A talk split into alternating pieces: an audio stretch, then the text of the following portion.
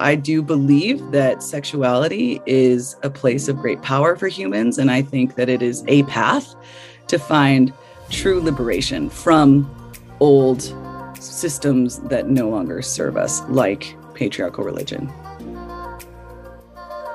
Welcome, welcome to PS I Love Me, the podcast. I am your host, Gina Swire, international self love expert, coach, author, and manifesting queen.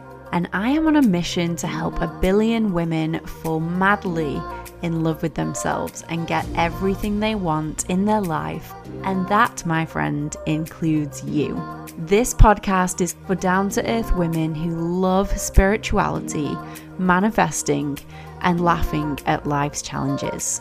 And remember, with self love, anything is possible.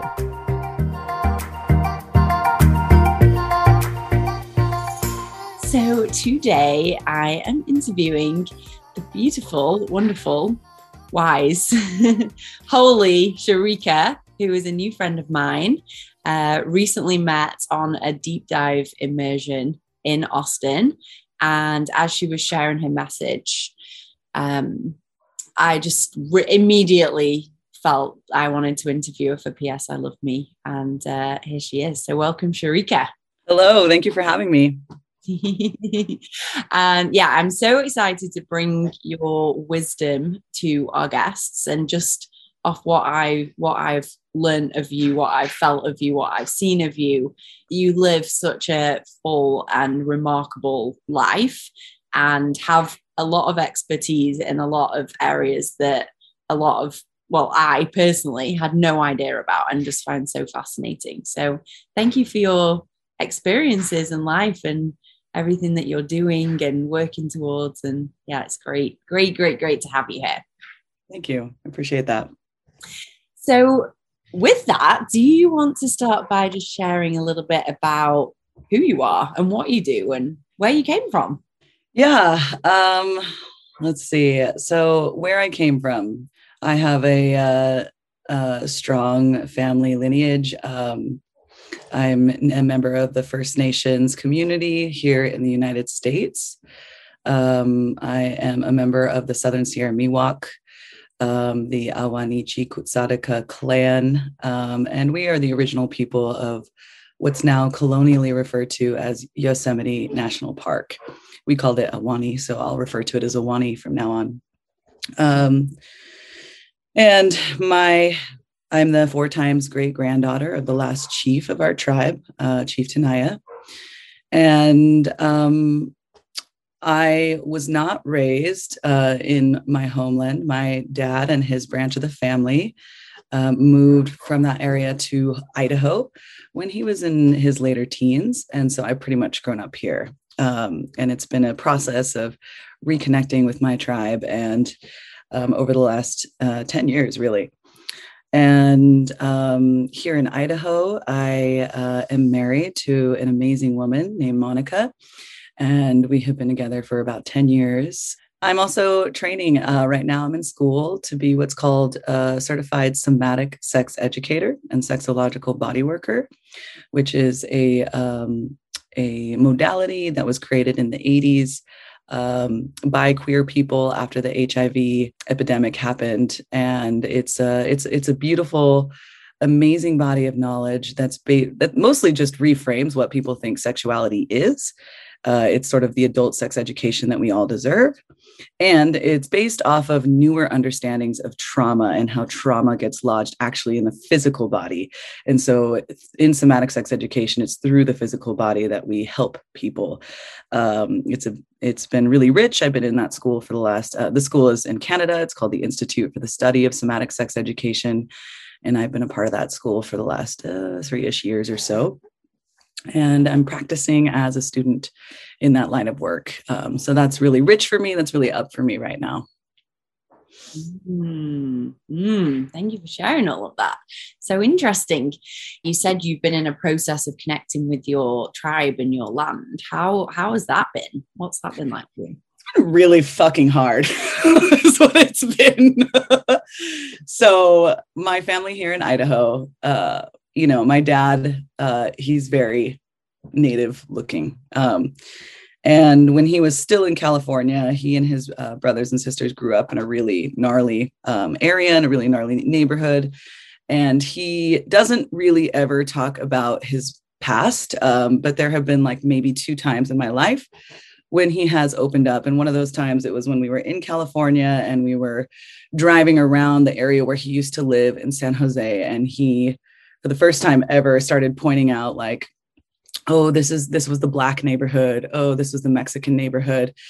And he explained how his the neighborhoods were parsed by race. And he and his brothers had to form a gang when they were young um, to be able to live where they lived. And um, he grew up really poor. And so it is my belief he hasn't specifically said this, um, but it's my belief that he sort of raised us to be as uh, white as possible as a survival slash coping mechanism. Um, because when we moved to Idaho, he has like eight brothers and sisters, and uh, not a single one of them, except for the oldest one, the oldest one did, but the rest of them didn't really acknowledge the heritage. Um, they all really, they're all like really um, fundamentalist Christian. Um, and that was really what I was raised in as a child was just real, real intense fundamentalist uh, Baptist Christian. Um, I would, and I feel it was like borderline cult. um, and so that's what I was really indoctrinated with. And when I was a child, I was I'm, I'm really good at remembering things I read. And so I retained a lot of the scripture, was into it until I wasn't, which was when I was in puberty. When I hit puberty and my sex drive began to express itself, um, that's really what started to rock my. Um, my faith that I had, plus my parents' marriage was starting to crumble, and the church sort of turned on me as churches do and um, and there was a period of time when I was a teen where I really tried to hold on to that faith because I was like, man, you know, surely, surely all the people I love who believe this and have taught me these things, some of which are harmful, surely it must be true. And so I like went through a phase where I was studying all these different religions. And then I decided to look into the history of the church as a way to like prove to myself that it was valid. And particularly the history of the church was the thing that made me realize, oh, for me, this is clearly not valid. This is not rooted in truth. And I no longer believe the Bible has really anything to do with uh, the organizing spirit I would consider God. So I, I let, I shed that skin of religion um, when I was like 16. And it was a process of be- becoming aware of my sexuality. This, this sounds kind of weird, but when you're raised in a place like Idaho where being queer and homosexual in a bubble in a religious bubble where like nobody who is different is you're ever around them.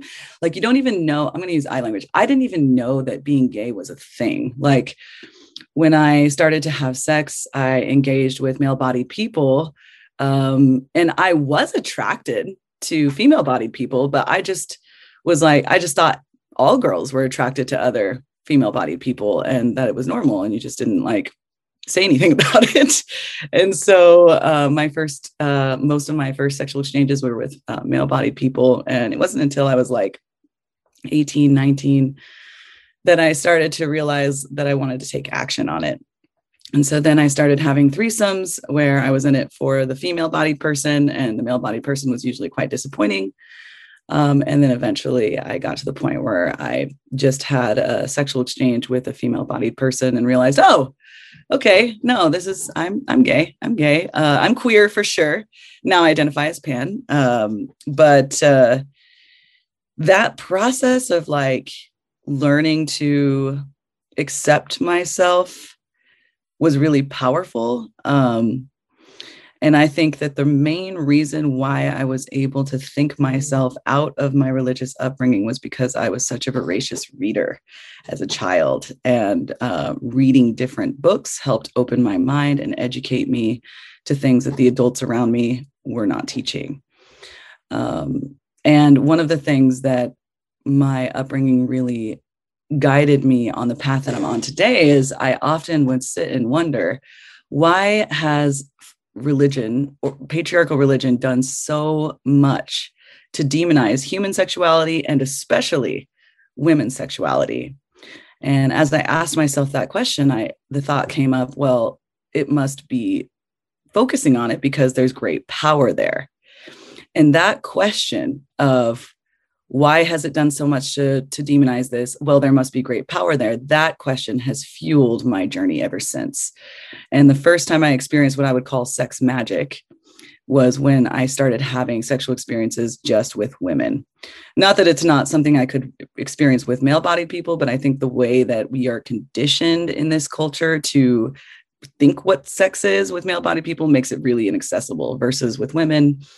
Um, there are, you know, we don't, uh, we we feel into our sexual sexuality quite organically because it's not like on porn as much you know? So uh so we make it up and then in the in the making of it up we we um slow things down oftentimes and uh, we're not as goal focused um and uh, there's for the female orgasm to take place in my experience there has to be a lot of like safety and vulnerability um, and so those things are cultivated from what i would call slow sex and in in the experience of slow sex uh, that's where you can really feel the magic of the body.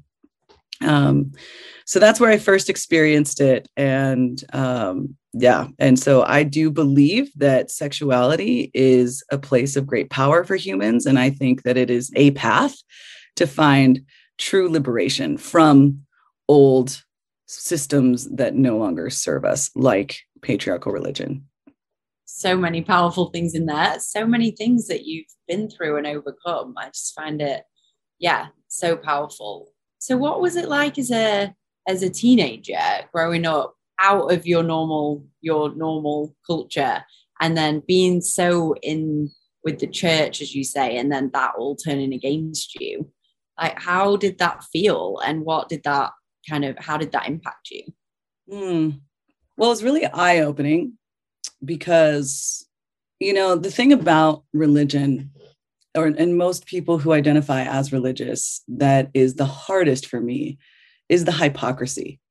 You know people who preach about jesus christ and his example who don't actually emulate any of the qualities that he espoused the hypocrisy is the most distasteful thing to me.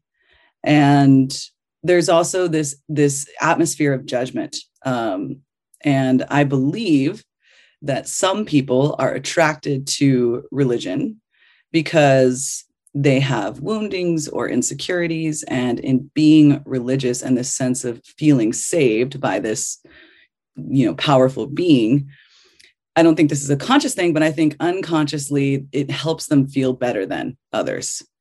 And so in religious community, uh, everybody's really trying to put forth this image that they are on the path and they are the holiest and they are uh, you know they say we're sinners but then they really like to just judge people who whose sins are made known. Um, and yeah like my sex drive you know when i first had sex I was not deluded in thinking that like I wanted to have sex for love. I was uh, very clear that I was mainly just wanting to have sex to see what the experience of it was like, um, and so I wasn't like shattered when when it was you know like the whatever experience that most of us have when we first have heterosex.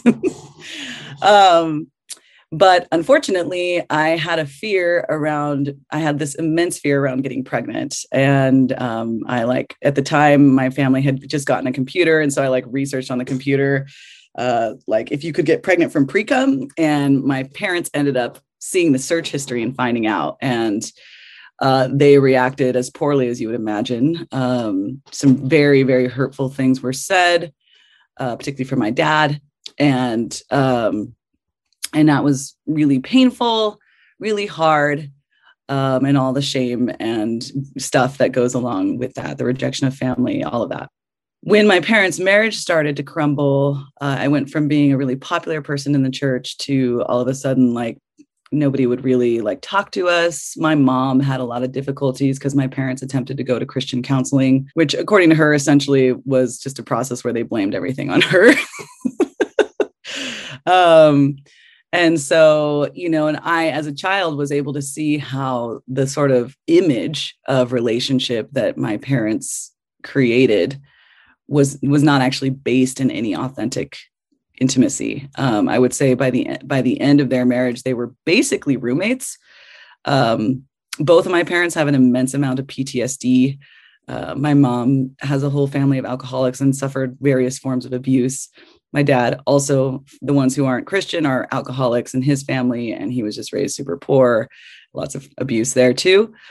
Um, and then my dad, once he he was in he got he went into the military and he was um, in two wars and so the man has a lot of cptsd um, that, that's my uh, and and it makes him very difficult to connect with on an emotional level and so um, it was very destructive uh, for my mom to be partnered with someone that she definitely loved but just was never unable to really connect with um, and so, yeah. And as a child, I saw all this and was like, wow, they're just like people living together, but they're like staying together. Anyway, I feel like I'm getting off track, but um, but it was hard, uh, but it was eye opening. And, you know, I think that's the thing about religion is most folks, when they get out of the bubble, can can recognize how fault like how it's all built on false pretenses and that's why today I'm so passionate about creating sex positive community because the thing that I think religion does right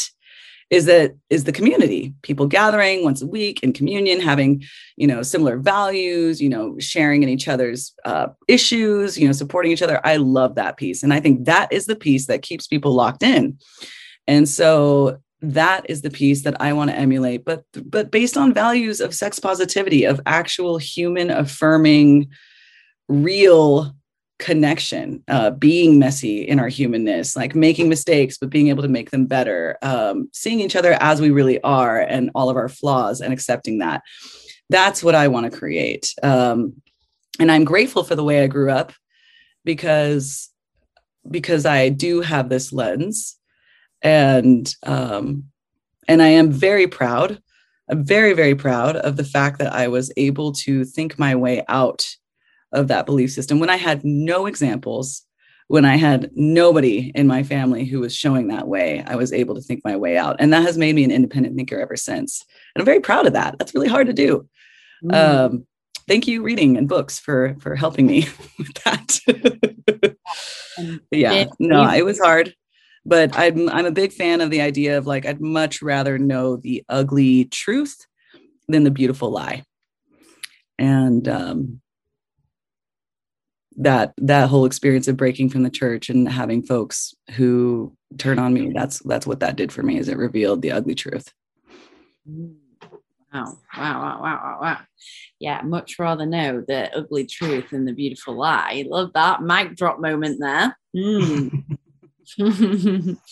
okay mm, yeah so I can see how this is all formulating. And yeah, I want to just take a minute to acknowledge that how challenging and like beautiful that is that you broke away from all these patterns and all this alcoholism and abuse and uh, making your own way and what you want to create and having this community with with all the good parts of that and everything that you want with the sex positivity. Basically Ista where we met. Yeah no wonder we love it so much.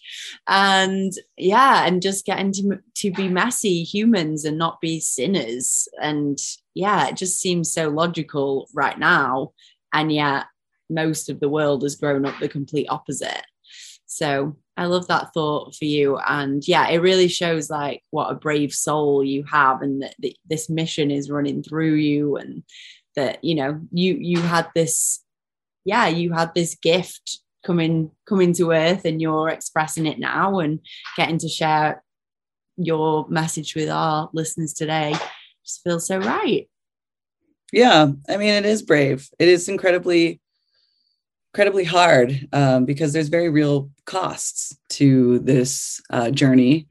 You know like my most of my family that i grew up i mentioned my dad had eight brothers and sisters. I grew up with all of them. And uh, the Martinez family, we were always very close. Um, and I was definitely one of them. Um, and then when I came out, um, a large majority of them rejected me. My dad, when I first came out, rejected me at first, but it, it, to his credit, it didn't take him very long to call me back. I, I definitely quoted some of his own scripture at him, but it didn't take him long to call me back. And I'm grateful that my dad has chosen to choose his love for me over his uh, dogma. But there's still some distancing there. Um, and but he loves my wife and he's very very awesome now but a lot of my larger more extended family like i just don't have relationship with them um and it's it's a shame um, that it is that way but you know i feel like yeah kind of like the beautiful lie i mean I'd, I'd, much rather be loved for for or i'd much rather be hated for who i really am than loved for a false illusion that i'm not mm. but the mm. actual lived reality of that is really fucking hard um, and comes with a lot of like emotional management um, of just like relatives like when uh, when i was getting married i invited one of my aunts and she actually i, I do appreciate that she actually called me up um, but she called me up to tell me that she didn't feel right about coming to my marriage that she felt like it would be condoning same-sex marriage and i tried to say something like well you know you coming to my wedding isn't you condoning anything it's you supporting me as your niece like doesn't mean you give your stamp of approval but like you know, it just shows that you love me. And um, and she said some things around like, well, I just feel so bad for you. You know, being a grandparent is one of the greatest things that ever happened to me. And like, you'll never be able to experience that. And I was like, and Gail, I can absolutely have children if I want to. Like, yeah, like, that now, possibility in this lifetime. yeah. And just the way that like Christians have perfected the art of compassionate contempt. of like, oh, I love you, but you're going to go burn in hell. So I'm going to pray for you. It's like this, like, I don't know. It's, it's just like the weird uh, cognitive dissonance that it takes for these folks to act like they are these like heavenly pious beings when when you think about it folks who identify as christian at somewhere along the way they've had to accept and approve of the idea that people around them, like myself, who are, you know, pretty good people. Like I don't go out and like harm anyone. Um, I haven't brought children into the world that I have nothing to do with. You know, it's like pretty good person. But my religious family at some point has to accept the fact that I am when they die, they're going to go to this wonderful paradise. When I die, I'm going to go get like tortured for eternity, like never ending pain and suffering, always forever. I don't, I don't think people really stop to think about that concept of eternal torture and how fucked up that really is. Um, but like they they they think they're going to be enjoying paradise while knowing that someone like me who um, whose main sin is that I'm quote unquote gay, uh, that I'm going to be tortured for eternity, and they're fine with that. Like they're going to be totally cool enjoying paradise while people that they knew and loved here on earth are going to be tormented for eternity. You're telling me that makes you a good person. Mm. You know, you tell you're telling me that teaching children that teaching children that the being who created them also created an eternal torture chamber that awaits them if they don't do X, Y, and Z. How is that not abusive? Like there's so many things about religion that we just accept that are actually really, really awful when you stop and think about it. And yet these folks have so much sway in so much of our community, at least here in the United States. And here in Idaho, especially, Idaho is a very like conservative Christian place um, also very white supremacist. Um, and so, yeah, I just I I don't understand like how how people can get lost. And then and then there's like the whole piece of being Native American. And you know, I already had a lot of like I guess I'll use the word contempt for organized religion uh, because of the way that I grew up. And then when I studied the history, and then as I've gotten to connect more with my tribe and heard some of the things the elders have shared about the Catholic boarding schools they were forced into and tortured in, um, it's really hard for me because a lot of native tribes are Christian because of the very brutal assimilation tactics that they went into. And I used to be really fiery about that. Um, but in reconnecting with my tribe and hearing some of those stories, I realized how the embrace of Christianity was, in essence, a, a bit of a survival tool. Really, it was a survival tool. And some of the older generations just have a really hard time letting go of that because they had you know, when they went to the boarding schools, they had tribal tattoos, and the very compassionate Catholics took heavy grade sandpaper and burned the tribal tattoos off of these children's skin using heavy grade sandpaper is one example of ways in which Christians press their views. And when you go through a trauma like that of having someone burn a fucking tattoo off of your body with a sandpaper machine, it's like, yeah, you're probably going to cling to whatever they tell you to believe because otherwise you're going to be hurt or your children are going to be hurt. Um, so it's been it's been a process of like feeling a lot of grief for what my elders went through and then feeling a lot of compassion for the ways in which people like my dad raised me to be a complete product of assimilation. It was a survival tool. So I really have a lot more compassion for him now versus before I really connected with the tribe. I used to be very upset that he didn't teach me anything. Um, but he also experienced a lot of racism.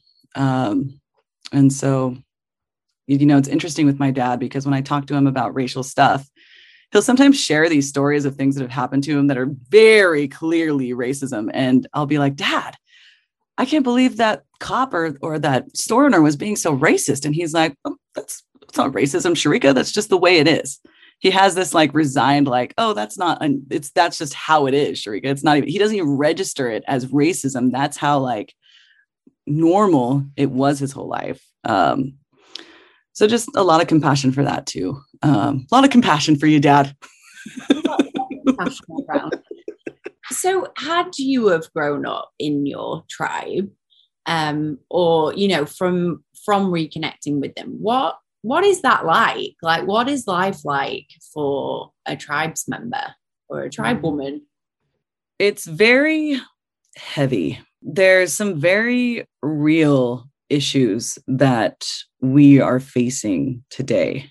Many of the tribal members who still live in the area of our homeland, um, they really struggle. So, right now, we're dealing with an issue of federal acknowledgement so a little a little historical context for for folks um, to understand what I'm talking about. So back in like 1850, uh, gold was discovered in California.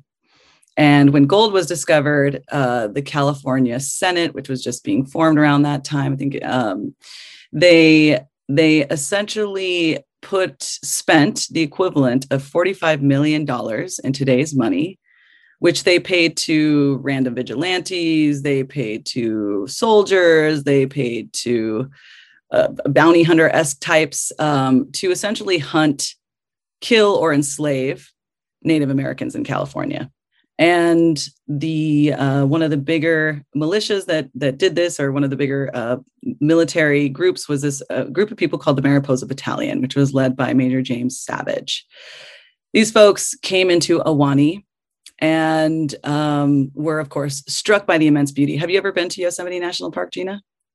Yeah, one of the eight wonders of the world, I believe, and it is it is amazing. It is an amazing place. Uh, even the most jaded white colonizer going to that place can feel the spiritual impact of that land. It is it is remarkable.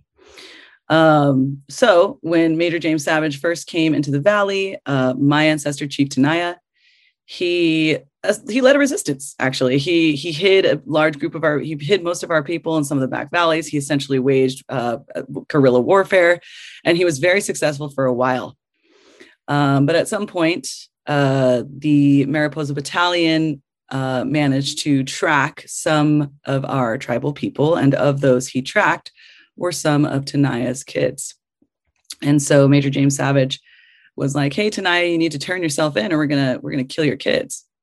So that's why Tenaya did. He came. Uh, there's a place called Tenaya Lake, and he went there to turn himself in. And the uh, the white soldiers ended up killing his kids anyway by stoning them to death in front of him. And when he was there, and his and all of this, by the way, is recorded in like the journals of the soldiers who were part of that battalion. Um, so while he's there crying um, and upset, uh, the uh, captain tells him, Hey, uh, we're going to name this lake Lake Tenaya. And Tenaya was like, Why? It already has a name. We call it Pywiack. And the the soldier was like oh because this is the place where your people lost everything and where you're never going to return to. Before i connected with my tribe i thought that lake tenaya was named for my ancestor in honor of him. Wasn't until after i connected with the tribe that i found out that piece of the story. And in fact above lake tenaya across the lake, depending on which side you're on, there is a rock feature that has these three big bumps in them, and it's called Three Brothers. And it's named for the three brothers that were murdered in front of Tenaya. Um, and, you know, when I went on my traditional walk this year, which is a walk that our tribes do each year, it's a it's a walk that we traditionally did for centuries, and um, it's, it's like about a 60 mile long walk. We do it over the course of six or seven days. Um, when we were and we do a rest day in the middle of that at Tenaya Lake. And when we're there, you know, all the tourists go to that lake and it's fucking beautiful, right? It's a, it's a gorgeous, gorgeous place to be. And like the tourists are just like exhilarated. I think I heard like three different languages spoken when I was there. Beautiful, beautiful place. And the meaning that it has for them and the way that they experience that land in that place and how different it is for what we feel when we go there is one example of the difference in being a descendant of white America versus being a descendant of First Nations. And we have to carry that, you know, like um, grief is a very huge part of this reconnection process. And i have tools gina. Like i i absolutely have tools. I would say more tools than the the tribal members who have grown up there. Um, i have definitely benefited from the fact that my dad raised me uh, in assimilation. And um, and so i have these tools but even with those tools the degree of heaviness is intense. Um, and as you know when we were at ista uh, ISTA really focuses a lot on like emotional release and like family of origin stuff. And I gotta say, like that, that I released so much tribal shit during some of those things that we did. And it's like, I was there and I was just like, man, every tribe, every tribal member needs to have a space like this where they can scream about these things. Um, because when I tell people about it, I tell them like this, uh, just very matter of fact, very calm, cool, like, here's what happened. But inside, there's a Sharika that's like so much rage and anger that that is there. Um, so yeah, we carry all of that and we carry that in our bodies. So yeah, it's been it's been interesting, like getting to know things. Um, you know, uh, it's been hard because uh, when I started to try to re-enroll with the tribe, um, all of my dad's siblings were wildly unhelpful. And the tribe wanted a lot of documentation. They were like, we need birth certificates, death certificates, and marriage certificates for every single person between me and Tenaya, which I know the names of every person between me and Tenaya, but like trying to find documents as a native person is like, my dad barely had his own birth certificate. Let me just put it that way. and so, and then my family here are just not helpful. Um, and they don't really know. And then the tribe, because the tribe is trying to fight for federal acknowledgement, which I'd like to spend some time talking about, like they're really overwhelmed. They're they're like barely, yeah, they they've got a lot of stuff going on. I can't wait to tell you about that process. Um, but um, yeah, so it's it's it's burdensome um, and it's beautiful too. You know, like yeah. How so people are in the tribe, Sharika? How many people? Yeah. Well, in Southern Sierra Miwok, I think the last number I heard was like 500, mm. 500 or 300. Mm. Um, when in 1850, when uh, the colonizers first came, our people numbered 330,000 natives. And within 10 years, that was down to 3,300 yeah after after tenaya turned himself in he was marched to a reservation in fresno california and he spent the rest of his life fighting to get back to Ahwahnee. Um, wow. And in the years since, when the the park was turned into a national park, um, our people were only allowed back in. There were these things they called um, Indian days, where the park would essentially have our people dress up as Plains Indians uh, with like the buckskin breeches, like what you'd associate with like the Oglala Sioux. They made us dress up like them. and essentially perform in the park for the tourists as a tourist attraction um, to be able to stay there. And there was like a small allotment of cabins that were that some of our people were able to stay in that then got like burned down um, in the 50s by the park because they didn't want us there. So in that area, there are seven tribes that are generally associated with the area of Ahwahnee or Yosemite. Um, of those tribes, the two that are the most, I would say, the most active are the Southern Sierra Miwok and the Kutzadika'a or Mono Lake Paiutes. And um, of those seven tribes, guess which two do not have federal acknowledgement status? Those two. Those two. And if you think about it, that's actually a really clever way for the United States government to keep Native people warring with Native people because it's actually really difficult for us to get support from those acknowledged tribes. Because if we get acknowledged, there's only so many a pool of resources. And if we get acknowledged, then each person gets less of a bite of the pie, right? Mm. Um, and so the chair of my tribe, or kind of like the today's equivalent of the chief, uh, I mean, she told me that of those other tribes, like she's hasn't even met the chairs of uh, several of those tribes. And there's like, uh, you know, an all tribes meeting where people are asked to come. Um, you know, we we ask them to weigh in on all kinds of things, but essentially the Kutzadika'a and the Miwok, we're the ones who like put together all the ceremonies um, that happen in the valley. Uh, we are the ones who mostly, and some some help from the Bishop Paiutes. Uh, we do the cultural monitoring when the tribe is, um, or I'm sorry, when the park is making changes to the park uh, we have like a tribal member go and watch um, to see if they find anything um, like artifacts or whatever. So we make so we can make sure they don't get stolen things like that um, and so yeah we really struggle because uh, there's not as much native to native support as you might hope um, because of the way the us set things up like that um, and so yeah we are struggling with federal acknowledgement. Now if you can imagine how you know here in this work we talk a lot about consent right verbal agreements. And the US government made a bunch of agreements uh, with Native people, um, created treaties that they then never ratified. And it's like a, it's like making a deal with someone and saying, yeah, I'm going to pay you $500 for this car. And then like two years later being like, just kidding. I took your car, but now I'm not going to pay you anything. Uh, unratified treaties are the bane of our existence. A lot of promises made that weren't kept. And um, the impacts are immense.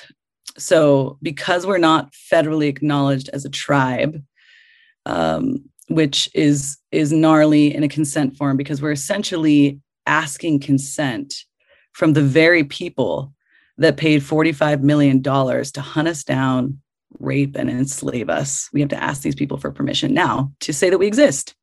The, the emotional labor of that um, we have been locked in a 40 year long legal battle to try and get acknowledged as a tribe. We have elders dying who have ne- who've spent their whole life fighting and never been acknowledged. There's a lot of benefits that we would get if we were acknowledged, like a reservation in the park, which I think is probably the main reason why the government keeps putting it off because they don't want to give us a reservation space in the park. Um, we would be able to uh, collect. Right now, we have to ask permission from the park to get traditional plants. Uh, we're famous for weaving these big, ornate, beautiful, watertight baskets. And if you go to Ahwahnee and you go into the white-owned hotels, there uh, there's all manner of the baskets on display.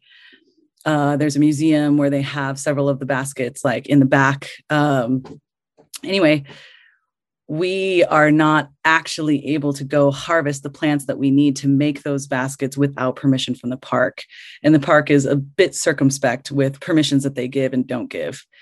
Um, we um, used to do a lot to manage the land. We would do controlled burns. Um, Yosemite or Ahwahnee, like if you go there, it's a land of these huge granite walls. There's these gushing torrential waterfalls, and then these beautiful wide open meadows. Well, when I went on the traditional walk this last year, a lot of those meadows are being overgrown by a tree that we call utsavi, uh, which means like fast growing pine.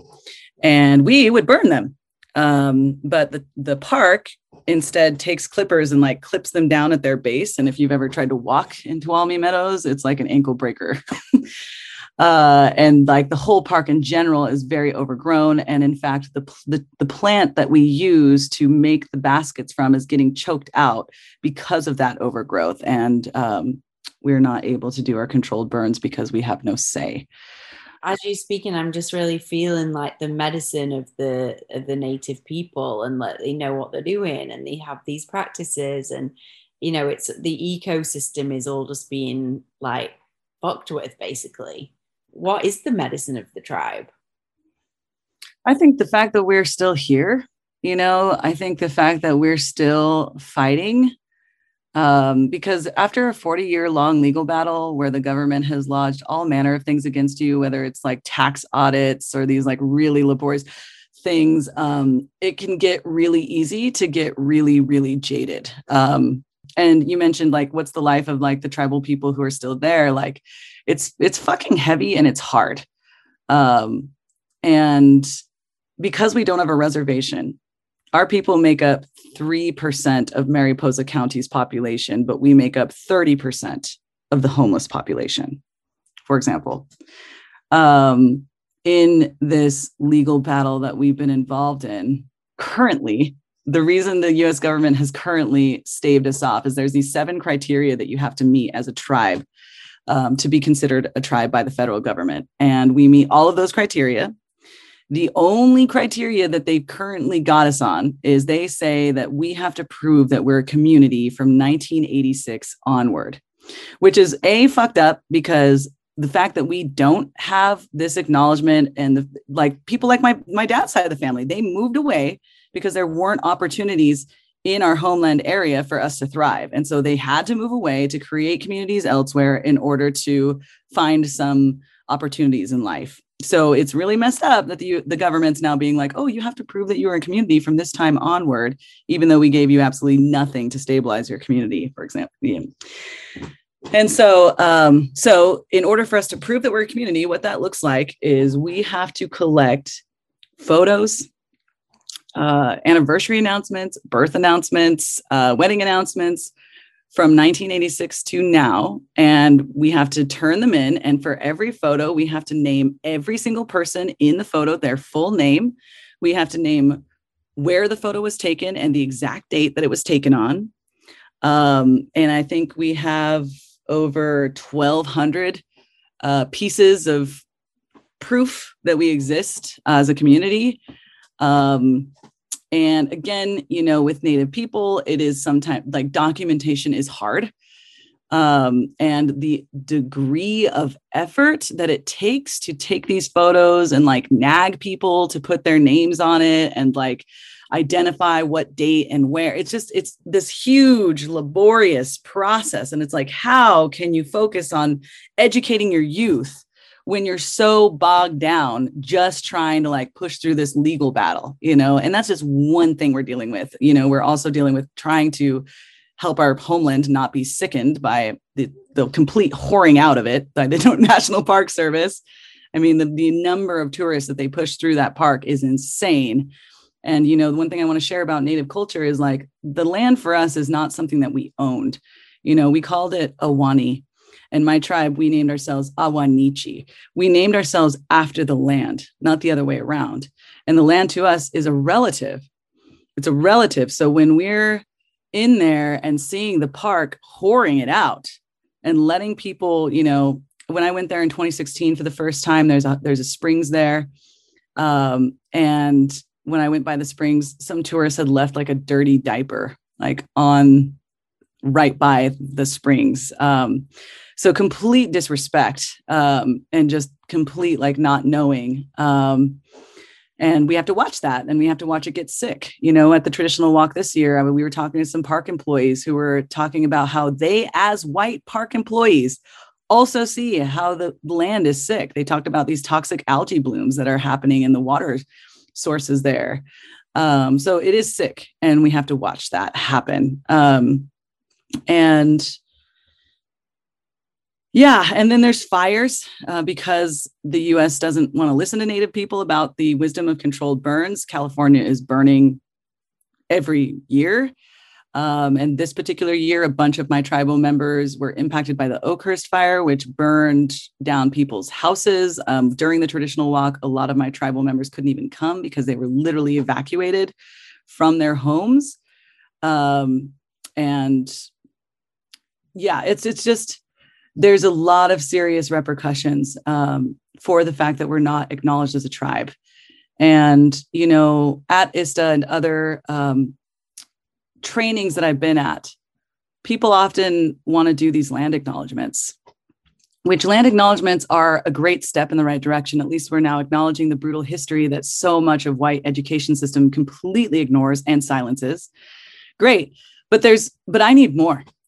And land acknowledgments are not enough. Like to just say, hey, you know what? We live on the stolen land of this particular tribe. Okay, let's acknowledge this and move on with our day it feels hollow to me. You know, it's a step in the right direction. It's better than silence.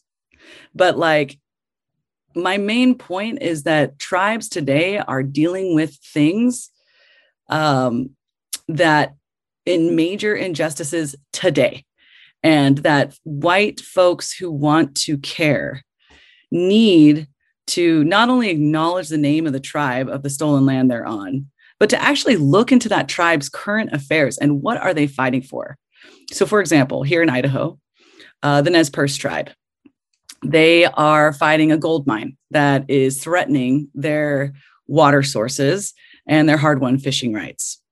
The Dene, the Navajo, a few years back, uh, a different gold mine dropped what was it 3 million gallons of toxic acid sludge and heavy metals into the river that provides the water source for that tribe? How many people who buy the navajo designs and wear the silversmithing that their artisans are known for know or care about that? You know with my tribe it's this federal acknowledgement piece. Um, we're the most acknowledged unacknowledged tribe on the planet. If you go to Ahwahnee there's all manner of placards and signs that talk about our people. There's even a whole indian village in fact that like has our structures there it talks about our traditional use of plants. Uh, it looks from the outside like yosemite does a great job of acknowledging our people. And behind that shiny surface just like my christian community behind that shiny surface there is vast injustice happening. And just to give you an idea of what, what it's like. So we did this traditional walk like I said, 60 miles over seven days. And we finished the walk by coming down into the Ahwahnee Valley. And we finish at the Indian village where we're going to have a final meal with our relatives before we disperse. And when we get down in this Indian village, there's this guy there and he has a bunch of artifacts tribal artifacts there was like a bow and arrow there was like a grinding stone um, there was like some obsidian rocks um, there's this uh, there's a basket so there's a table full of native artifacts from our tribe and he's giving a talk on the proper way of um, harvesting pine nuts, which is a traditional food, to a bunch of kids. This guy's wearing a long braid. He's got like a necklace of like beads on him. And we come down and like he's not a part of our tribe. And so I ask him, I'm like, hey, are you native? And he like mumbled something about being native from some tribe somewhere else. And uh, and he you could tell he was uncomfortable because he quickly started like he was like oh i didn't realize the traditional walk was today. And he starts like packing everything up pretty quick to get out of there.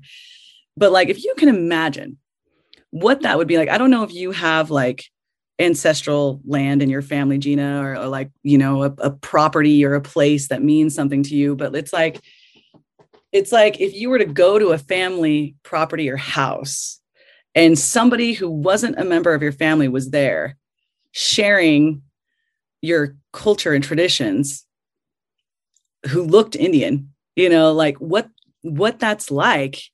And it's like I was told by tribal members that our people used to do that, but because we're too busy struggling with homelessness and federal acknowledgement and trying to prevent our land from being destroyed, you know, we don't have the time to do that and the resources to do that now. So they just plugged in some guy who looks native enough. Wow.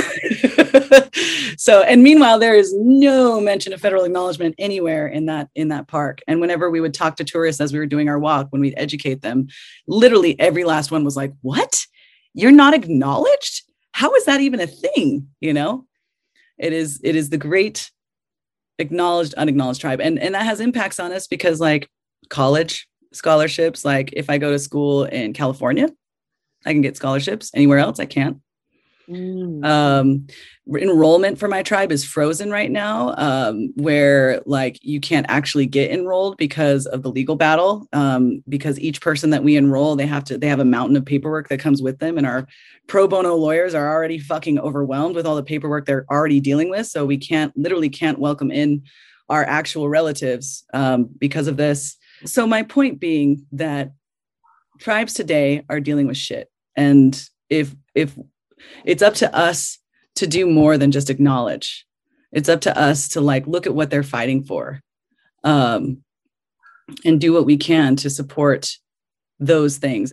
So sharika what can people people listening who really this is really stuck with and you know has really touched them as it touched me when you first shared it um what can we do to help, to support, to like genuinely let your people rise? Yeah. So on uh, the, for my specific tribe, um, on our website www.southernsierramiwoknation.org, um, there's uh, definitely places folks can donate. We also need folks to write letters um, to the federal government, uh, just kind of saying like, "This is fucked up. You should do this." Um, and there, there are like items of action that people can take. Uh, some of the tribal members whose properties and homes were destroyed by the Oakhurst fire, I think there's like a GoFundMe on there for them. Um, we also have a scholarship, the Nellie Tucker Scholarship Fund, where that money goes directly to our youth who are looking for education. Um, but I guess like a main takeaway is like really dive into whatever local tribes are around you. Like, what are they working on? Mm-hmm. And and then political engagement. You know, a lot of tribes in general seem to be fighting like these big corporative in, um, uh, things like you know the most famous one being Standing Rock and the Dakota Pipeline. Mm-hmm. Um, you know the Nez Perce with this uh, gold mine. Um, and so the typical story that things like the pipeline and the gold mine do is like, oh, this creates jobs. Oh, this creates economy.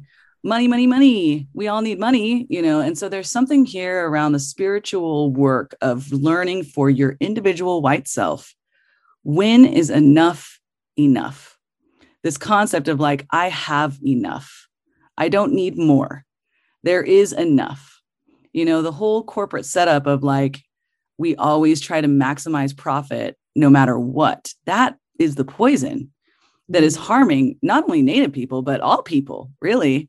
So, this concept of like, how do you embody within yourself the concept of enough, which is what you're doing too with your book you know, of like the self love, like that is a piece of this. Um, you know, when, when we teach in somatic sex education, like the first and most important primary sexual partner you have is yourself. You are responsible for your pleasure, not somebody else. You don't need to externalize your pleasure on other people, just like you don't need to externalize your spirituality on a pastor. Like you are enough. We have enough. And when white America can learn that they have enough, that's when some real healing can happen. Um, mm-hmm. so like checking in with your own colonizer greed, not you specifically, Gina, but whoever's listening to this, like what what's your relationship with money, with greed?